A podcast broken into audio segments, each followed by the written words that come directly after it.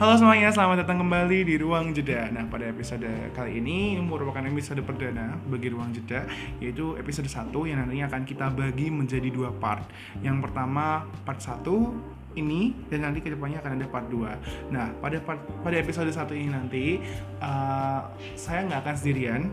Saya ditemani dengan salah satu aktivis di kampus saya yang juga merupakan pengamat sosial uh, dan juga sering aktif dalam uh, berbagai macam organisasi kemasyarakatan yang sifatnya sosial uh, kemanusiaan seperti itu. Nah, dan kali ini dalam rangka bulan Ramadan juga sebelumnya saya ucapkan selamat berpuasa buat teman-teman yang menjalankan puasa dan semoga ibadahnya selama puasa ini diterima amin.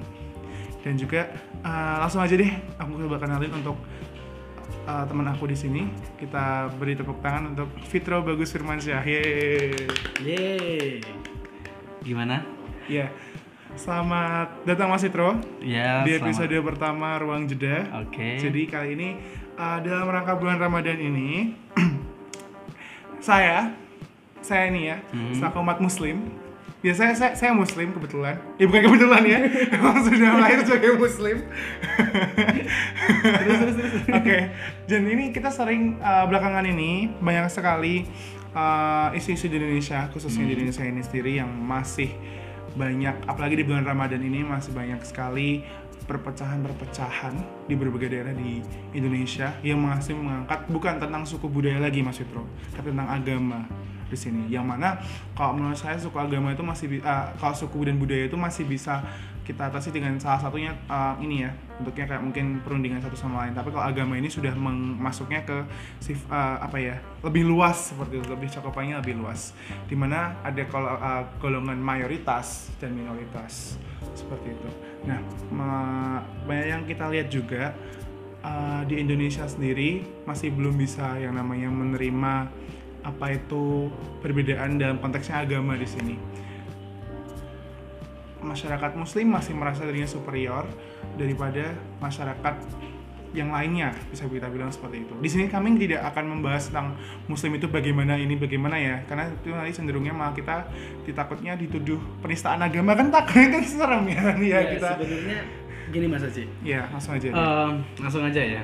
Menurut saya uh, banyak sekali kasus-kasus yang terjadi di di yang terjadi di saat ini. Ya, bahkan tidak hanya di Indonesia maupun uh, di luar negeri atau di mana pun sebenarnya dalam aksi diskriminasi tersebut itu sebenarnya bukan kita tidak ngobrol tentang um, agama atau tentang organisasi. Jadi um, diskriminasi itu muncul biasanya karena adanya power atau jumlah buktinya seperti ini. Mungkin kalau misalkan kita ngomong kalau Mas Aji mengatakan bahwa kebetulan di Indonesia ini banyak orang um, FPI ya, Muslim yang mencoba untuk uh, membuat suatu keonaran. Dalam arti hal di sini sweeping dan sebagainya. Itu akan hal-hal yang uh, sangat sangat disayangkan kan? Karena memang setiap orang tuh berhak membuka warungnya gitu loh karena puasa menurut saya itu puasa itu mengendalikan hawa nafsu bukan mengendalikan warung orang buka atau tutup jadi iya benar mas betul banget itu betul banget itu iya kan betul banget, jadi betul banget. jadi itu menurut saya eh, hal-hal seperti betul, itu betul, harus betul. bisa diluruskan kembali gitu loh yeah. dan kalau kita ngomong soal uh, sweeping seperti itu atau diskriminasi seperti itu mungkin karena di Indonesia mayoritas adalah muslim Betul. maka orang yang pelakunya adalah seorang muslim. Muslim. Tapi kalau kita tarik lagi ke daerah-daerah misalkan di Papua. Di Papua banyak sekali orang-orang muslim juga susah untuk mendirikan uh, tempat ibadah uh, yaitu masjid gitu loh di sana. Karena mayoritas uh, bukan seorang bukan muslim. Di sana adalah Kristen Katolik dan sebagainya. Nah menurut saya diskriminasi itu muncul ketika dia merasa menjadi uh, jumlahnya banyak. banyak. Jadi di sini uh, yang saya tekankan, ayolah um, semua masyarakat atau organisasi dan apa pun itu jangan uh, menjadi seseorang yang semena-mena uh, tentang karena dia merasa menang jumlah dia bisa melakukan uh, sesuatu yang kendak kendak di kendak mereka gitu. Yeah. Jadi menurut saya sih seperti itu jadi ya benar juga Mas Fitro karena kalau misalkan pada didasari karena uh, mengganggu iman, mengganggu kegiatan berpuasa masyarakat Muslim di Indonesia dengan ada apa namanya mereka berbuka warung, mereka semacam mereka dengan berbagai macamnya itu dan artinya mereka mau usaha mereka dilarang sama pihak tertentu. Sebenarnya baik lagi ke ini ya uh, masing-masing uh, ya. Kalau misalkan kita lihat ini di segi apa dulu ini, kalau misalkan mereka pihak uh, organisasi tersebut atau orang-orang tersebut melarang terjadinya uh, apa namanya marang ada yang jualan seperti itu ketika di warung-warung itu mah justru itu juga menentang dari haknya orang-orang tersebut ingin membuka usaha mereka bukan seperti sekali. itu dan membuat apa mengelarang perekonomian mereka seperti itu kan. Nah jadinya malah mereka juga kan uh, apa sih namanya uh, terhambat apa gini ya? Dalam segi perekonomiannya. Betul betul. Malah marah lumayan loh sebulan untuk dilarang perekonomian dulu kalau dilarang dilarang konteksnya dilarang tutup yeah. ya dan jatuhnya mah itu merugikan pihak seperti ya, itu. Betul sekali. Kecuali organisasi tersebut mensubsidi satu bulan betul. penuh, Sub, mensubsidi satu bulan penuh perekonomian dan kebutuhan dari masyarakat yang dilarang itu. Ya. Kalau karena kalau memang itu um, pekerjaannya satu-satunya biaya berjualan lalu dilarang, itu menurut saya kurang tepat gitu loh. Jadi itu sangat tidak dewasa dalam beragama. Ayolah kita sebagai masyarakat yang mempunyai memiliki agama, ayo kita ber, uh, dewasa dalam dalam uh, menyikapi sesuatu hal Betul. gitu. Dan jangan jadi uh, dan jangan jadi apa ya seseorang yang merasa superior menang-menang kita kuantitas yang lebih banyak daripada suatu orang dari beberapa suatu golongan malah merasa kita jadi semena-mena sama orang kayak gitu loh kalau memang kita sebagai muslim pun uh, saya pribadi ya saya muslim dan ketika yang saya tutup warungnya itu juga seorang muslim apakah itu juga malah jatuhnya uh, sama dengan melukai uh, saudara kita sendiri gitu loh? Saudara seiman. betul saudara seiman kita sendiri. Dan jatuhnya malah uh, kalau dilihat-lihat sebenarnya yang terjadi di Indonesia itu itu jadi contoh contohnya yang sekarang sedang merak waktu Ramadan ini ya Mas Fitro ya. Hmm. Baik lagi ke secara generalnya lagi, mereka masih merasa diri mereka uh, agama mereka superior, masih merasa agama saya pasti saya masuk surga dan kamu kafir seperti itu. Jatuhnya di sini malah malah jadinya tuh apa ya membuat satu ini apa namanya interpretasi interpretasi terhadap satu golongan tersebut jadi jelek kayak gitu loh. Mereka yang merasa dirinya superior seakan lebih dari segalanya. Padahal semua uh, umat manusia itu ya punya hak yang sama gitu loh. Mereka punya hak perekonomian hak hukum dan hak segala macam itu sama kapasitasnya. Kok mereka masih merasa muslim atau maaf ya atau ya saya sebut saja muslim lah ketika uh, konotasinya seperti itu. Muslim merasa dirinya mereka paling wow mereka merasa dirinya paling lebih dari segalanya mereka harus dapat perlakuan yang lebih ya ini sama saja. Kita apakah sadar nggak sih kita tuh kayak mencederai diri kita sendiri gitu loh mencederai agama kita sendiri. Karena jatuhnya baik lagi yang saya tahu ya saya saya muslim. Mungkin saya juga nggak yang selalu terlalu kuat dalam agama. Tapi saya tahu muslim tuh nggak nggak uh, apa namanya nggak satu nggak pernah melukai saudara seimannya sendiri. Dan yang kedua uh, yang selalu penuh kedamaian seperti itu loh. Dan agama lain pun juga mengajari cinta kasih dan kedamaian. Bukan seperti itu kan mas? Betul. Jadi uh, menurut saya ke depannya itu kita harus bisa untuk apa ya menjadi seseorang yang beragama tapi tetap dewasa dalam beragama. Jangan sedikit-sedikit minta dihormati minta di uh, disegani dan sebagainya. Enggak di dalam negara di dalam negara Indonesia seperti ini dasar kita bukan dari dasar salah satu agama tapi semuanya semua agama tuh ikut berjuang dalam merebut kemerdekaan. Makanya kenapa di pasal Pancasila yang pertama sila pertama itu tidak disebutkan uh, misalkan uh, ketuhanan kenapa disebut enggak? Dulu kan pernah disebut uh, bahwa Allah gitu kan ya dengan menggunakan Allah karena itu enggak nggak general akhirnya digunakan diganti dengan kata Tuhan ketuhanan yang maha esa dan uh, Pancasila sendiri juga memiliki simbol Bhinneka Tunggal Ika yang di mana yang berarti kita berbeda tapi tetap satu. Nah itu sudah mencerminkan bahwa di Indonesia itu memang sudah harus apa ya perbedaan itu pasti ada tapi jangan sampai terpecah belah. Kalau anda hidup di Indonesia, Anda harus sadar bahwa Anda hidup di negara yang penuh dengan ke dan harus siap hidup keanekaragaman. betul Iya, banget betul harus sekali. siap dengan negara yang memang harus menerima satu sama lain yang harus namanya menurunkan ego kecuali kalau memang kita dari dasarnya keseluruhan penduduk di sini itu merupakan dari agama tertentu ya jatuhnya nanti ya kita pun juga harus mengikuti gimana ya mengikuti agama tersebut. Tapi sebenarnya itu nggak bisa kayak gitu loh. Harusnya baik lagi kita karena kita sama-sama plural. Oke kita bisa kategorikan mayoritas dan minoritas. Tapi sebenarnya yang disebut mayoritas ini itu siapa sih? Minoritas ini siapa sih? Kalau memang kita konsepnya suatu negara ya ya udah. Berarti di situ seluruh penduduknya sama punya hak yang sama punya apa namanya uh, kewajiban yang sama dalam sa- salah satunya yang menjaga keutuhan dan toleransi di negara kita tersebut seperti itu. Betul sekali Mas Haji.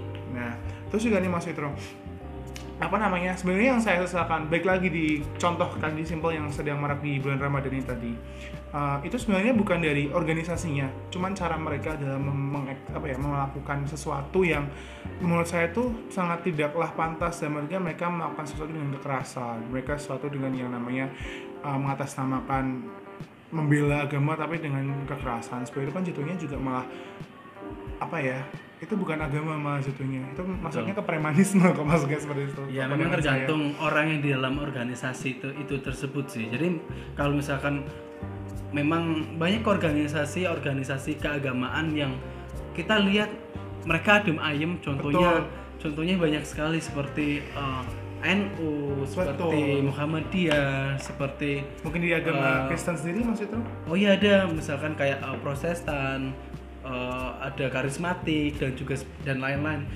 Sebenarnya tuh di setiap agama tuh ada sih pasti ada uletnya masing-masing gitu loh. Nggak hanya di eh, Muslim saja, di Kristen pun ada, di agama-agama lain pun Betul. juga ada. Tapi eh, kembali lagi, bagaimana kita menjika- eh, menyikapi persoalan-persoalan yang ada ini dengan bijak gitu betul karena kita tidak bisa langsung menjudge atau uh, memaksakan kehendak kita itu jatuhnya radikalisme. Gitu. Seperti itu. Iya setuju banget. Ya yang penting gini sih kalau memang kita hidup di Indonesia benar kata Mas Fitro tadi harus siap yang namanya uh, menerima segala perbedaan yang ada. Belum tentu kalau misalnya kita hidup kita sebagai kaum oke saya lah saya muslim belum tentu ketika saya hidup di luar Indonesia saya bisa diterima di diterima di Indonesia Betul. seperti itu coba deh kalau kita posisikan diri kita seperti teman-teman yang ada di maksudnya yang ber, ber- apa ya berbeda keyakinan sama kita. Kalau misalkan kita berperilaku seperti itu, bagaimana coba kalau kita hidup di salah satu lingkungan yang mayoritasnya itu mereka? Apakah kita nanti akan hidup enak? Benar kayak diperlakukan eh, enak.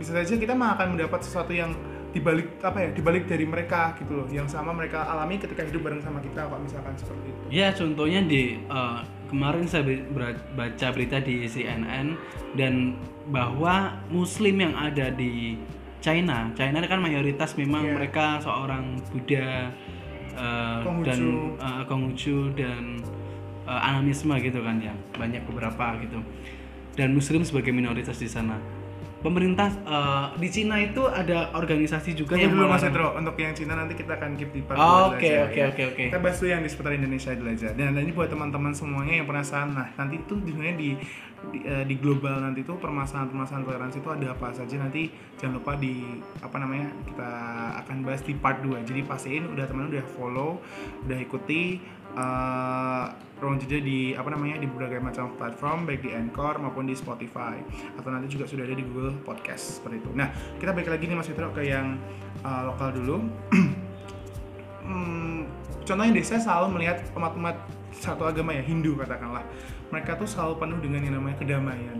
Saya tuh nggak tahu kenapa saya merasa Hindu dengan kedamaian, Buddha yang namanya dengan apa namanya cinta kasih yang bener-bener kuat, Muslim apa Nasrani yang dengan apa namanya Nasrani dan Katolik yang dengan Nasrani Katolik ya, Nasrani yang Katolik yang sama dengan uh, apa namanya penuh dengannya itu cinta kasih lagi. Dan muslim di sini itu yang harusnya uh, juga menunjukkan jadi diri mereka sebagai agama penuh cinta kasih. Kok memang masih dinodai dengan orang-orang atau oknum-oknum yang ternyata masih dipenuhi sama yang namanya uh, apa sih individualisme dan mereka yang selalu apa superior terhadap sesuatu ya itu sama saja membuat uh, menjadi sancornya suatu agama. Ya saya langsung aja langsung saja ya kasih contoh ya memang kita sekarang lagi disolati ya muslim karena baik lagi mus- muslim di sana merasa tertindas tapi ternyata baik lagi ternyata mereka juga bisa malah menjadikan sesuatu yang berbahaya bagi orang lain betul itu. sebenarnya itu bukan soal agamanya sih saya bilang tadi soal, soal jumlah Oh, iya, sebenarnya. iya, iya, iya. karena apa